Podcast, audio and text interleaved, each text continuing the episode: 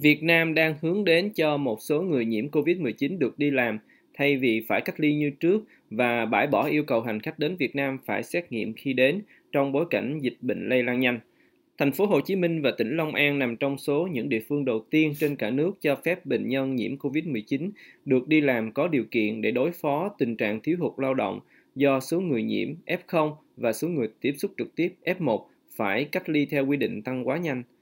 Tại cuộc họp Ban chỉ đạo phòng chống dịch COVID-19 và phục hồi kinh tế sáng ngày 9 tháng 3, ông Phan Văn Mãi, Chủ tịch thành phố Hồ Chí Minh cho biết những ai mắc COVID-19 không triệu chứng, không có vấn đề sức khỏe và muốn đi làm thì vẫn được phép đi làm một cách phù hợp, tờ người lao động cho biết.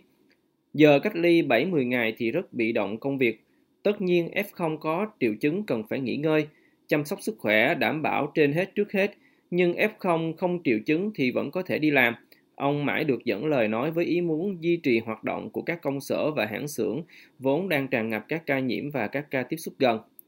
Tỉnh Long An sát bên cũng có động thái tương tự khi Ủy ban Nhân dân tỉnh này vừa ban hành quy định tạm thời cho phép các ca F0 và F1 đang trong thời gian cách ly được trở lại làm việc. Theo đó, các ca F0 không triệu chứng có thể đi làm trên tinh thần tự nguyện, được sự đồng ý của lãnh đạo nơi làm việc và sẽ được bố trí khu làm việc riêng biệt. Bên cạnh đó, các ca tiếp xúc gần, tức F1, cũng được phép đi làm chứ không cần phải cách ly như trước. Theo lý giải của nhà chức trách tỉnh này thì các công ty xí nghiệp đang trong tình trạng thiếu hụt nguồn lao động. Nếu không bổ sung kịp thời thì sẽ không thể hoàn thành các hợp đồng giao hàng cho đối tác đúng thời gian quy định. Trong lúc này, hành khách đến Việt Nam có thể không cần phải trưng ra giấy chứng nhận chích ngừa, cũng như không phải làm xét nghiệm sau khi đến, theo đề xuất của Bộ Y tế trong động thái nhằm mở cửa lại hoàn toàn du lịch trong nước kể từ ngày 15 tháng 3. Tuy nhiên, trước khi lên máy bay đến Việt Nam, hành khách vẫn phải trình kết quả xét nghiệm âm tính với virus corona trong vòng 72 tiếng nếu là xét nghiệm PCR và trong vòng 24 tiếng nếu xét nghiệm nhanh, trừ trẻ em dưới 2 tuổi. Ngoài quy định này thì quy định sau khi đến Việt Nam, khách phải tự cách ly tại nhà hay nơi lưu trú trong vòng 72 tiếng vẫn được giữ nguyên. Nhưng theo tìm hiểu của VOA thì hiện tại quy định cách ly tại nhà này được thực hiện rất lỏng lẻo, hoàn toàn trên cơ sở tự nguyện. Nhiều F1 thậm chí là F0 vẫn có thể đi lại thoải mái mà không bị quản thúc như trước. Trước đó, những quy định ngặt nghèo của Việt Nam về chích ngừa, xét nghiệm và cách ly như là điều kiện để mở cửa du lịch bị nhiều người làm trong ngành du lịch ta tháng là khiến du khách không ai muốn đến Việt Nam cả. Việt Nam đang tranh thủ thời gian để mở cửa lại du lịch nhằm đón đầu làn sóng phục hồi sau đại dịch trên thế giới. Sau gần 2 năm đóng cửa với các chuyến bay quốc tế trên cơ sở nước này đã chích ngừa đầy đủ cho phần lớn dân số. Tình hình dịch COVID-19 ở Việt Nam hiện vẫn đang rất căng thẳng với gần 165.000 ca được ghi nhận hôm 8 tháng 3, cao nhất từ trước đến nay. Theo số liệu của Bộ Y tế, nước này đang trong làn sóng lây nhiễm biến thể Omicron. Tuy nhiên, con số nhập viện và tử vong vẫn ở mức thấp. Việt Nam trong cùng ngày báo cáo 109 ca tử vong. Bộ Công an Việt Nam vừa loan báo mở cuộc điều tra về những sai phạm trong việc phân phát tiền hỗ trợ người dân trong dịch Covid-19 ở thành phố Hồ Chí Minh, báo chí trong nước loan tin. Theo đó, Cục Cảnh sát điều tra tội phạm về tham nhũng kinh tế buôn lậu thuộc Bộ Công an, tức C03, đã đề nghị giới chức thành phố lớn nhất nước cung cấp các tài liệu liên quan để phục vụ điều tra. Động thái này theo C03 là nhằm báo cáo Ban chỉ đạo Trung ương về phòng chống tham nhũng và lãnh đạo các cấp, theo tường thuật của trang mạng VN Express. Hiện tại, Bộ Công an vẫn chưa nói rõ sai phạm họ muốn điều tra là gì, nhưng theo trang mạng riêng thì Bộ Công an muốn tìm hiểu về kết quả thực hiện gói hỗ trợ COVID-19 và kết quả thanh tra và cách xử lý những sai phạm trong thực hiện chính sách hỗ trợ COVID-19. Theo ghi nhận của VOA thì trên mạng xã hội, nhiều người dân ở thành phố Hồ Chí Minh than phiền họ vẫn chưa nhận được một đồng nào tiền hỗ trợ của nhà nước, mặc dù thành phố này đã trải qua 3 đợt phân phát tiền hỗ trợ cho người dân. Trên diễn đàn của báo Thanh niên, một người dân có tên là Huy Nguyễn viết Tôi ở quận Bình Tân, từ đợt dịch bệnh đầu tiên đến giờ không hề được nhận hỗ trợ một xu nào cả. Dù đã được địa phương lấy danh sách, lên hỏi thì bảo chưa có. Đề nghị công bố danh sách người đã được hỗ trợ trên web để dân tự tra cứu, tránh tình trạng trục lợi có tên mà không có thực. Giới chức Việt Nam dường như đang trấn áp các vụ bê bối liên quan đến công tác phòng chống dịch COVID-19 trong thời gian qua, trong đó có vụ thổi giá bộ xét nghiệm của công ty Việt Á nhằm trục lợi. Hồi tháng 10 năm ngoái, Tại thành phố này xảy ra vụ việc hàng nghìn người không nằm trong đối tượng được hỗ trợ nhưng vẫn nhận được tiền. Nguyên nhân được cho là khai gian dối, khai nhiều lần. Chính quyền đã vận động những người nhận nhầm này nộp lại tiền. Gói hỗ trợ thứ ba, tức gói hỗ trợ cuối cùng ở thành phố Hồ Chí Minh hồi tháng 10 năm ngoái, chi 7.300 tỷ đồng để giúp đỡ 7,3 triệu người mất việc làm, mất thu nhập do Covid-19. Mỗi người dân đủ điều kiện nhận được 1 triệu đồng. Tổ trưởng khu phố là đầu mối được giao thu thập thông tin, đối tượng đủ điều kiện để nộp lên cho Ủy ban phường, xã để xét duyệt.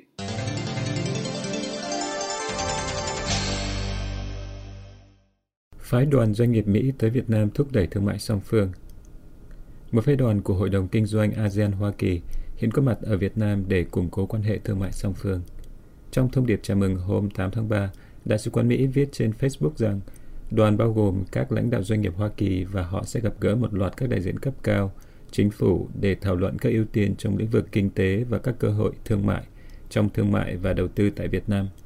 Một ngày sau đó, cơ quan đại diện ngoại giao này cho biết thêm rằng Phó Đại sứ Melissa Bishop và phái đoàn Hội đồng Kinh doanh ASEAN Hoa Kỳ đã gặp Thủ tướng Phạm Minh Chính hôm 9 tháng 3 để tìm hiểu về vai trò của các doanh nghiệp Hoa Kỳ đối với nền kinh tế Việt Nam thời kỳ hậu Covid. Có rất nhiều cơ hội hợp tác trong hàng loạt lĩnh vực, bao gồm chăm sóc sức khỏe, năng lượng sạch và dịch vụ số, phía Mỹ thông báo trên Facebook. Theo trang web của báo điện tử Chính phủ Việt Nam VGP, Thủ tướng Chính phủ Phạm Minh Chính hôm 8 tháng 3 dự và phát biểu tại Hội nghị Thượng đỉnh Kinh doanh Việt Nam-Hoa Kỳ lần thứ 5 với chủ đề Định hình lại quan hệ kinh tế song phương. Tin cho hay ông Chính đã đề cập 5 nội dung lớn, sự phát triển của Việt Nam những năm qua và định hướng phát triển trong tương lai, kết quả và tương lai quan hệ Việt Nam-Hoa Kỳ, công tác phòng chống dịch, phục hồi nhanh và phát triển bền vững, chuyển đổi xanh, thích ứng biến đổi khí hậu, chuyển đổi số. Tôi vui mừng Trước kết quả khảo sát về đầu tư kinh doanh năm 2021 của AmCham, theo đó có gần 80% thành viên AmCham Việt Nam tham gia khảo sát đánh giá rất tích cực hoặc tích cực về triển vọng chung và dài hạn tại thị trường Việt Nam. Giai đoạn vừa qua một lần nữa khẳng định tính bổ trợ lẫn nhau giữa hai nền kinh tế Việt Nam và Hoa Kỳ và sự năng động của doanh nghiệp hai nước, ông Chính nói theo VGP. Việt Nam cảm ơn Romania giúp người Việt chạy tị nạn từ Ukraine. Bộ trưởng Ngoại giao Việt Nam Bùi Thanh Sơn hôm 7 tháng 3 đã điện đàm với người đồng cấp Romania Bogdan Ocrescu và bày tỏ lời cảm ơn chính quyền Romania đã giúp người Việt Nam chạy nạn từ Ukraine. Tin từ Bộ Ngoại giao Việt Nam cho biết ông Sơn chân thành cảm ơn chính phủ Romania đã hỗ trợ nhân đạo, bố trí ăn ở và chăm sóc y tế cho người Việt và gia đình sơ tán từ Ukraine sang Romania những ngày vừa qua – đồng thời đề nghị tiếp tục hỗ trợ các gia đình Việt Nam từ Ukraine sang Romania trong thời gian tới. Trang web của Bộ Ngoại giao Việt Nam dẫn lời Ngoại trưởng Romania nói rằng chính quyền Romania đang phối hợp chặt chẽ với Đại sứ quán Việt Nam và các hội đoàn người Việt tại Romania trong công tác bảo hộ công dân đối với người Việt và gia đình từ Ukraine sang lánh nạn, cũng như hỗ trợ các thủ tục liên quan đến các chuyến bay sơ tán công dân từ Romania về Việt Nam. Tin cho hay ông Sơn đã thông báo cho người đồng cấp Romania về việc tổ chức chuyến bay sơ tán đầu tiên đưa người Việt chạy nạn từ Ukraine sang Romania về Việt Nam.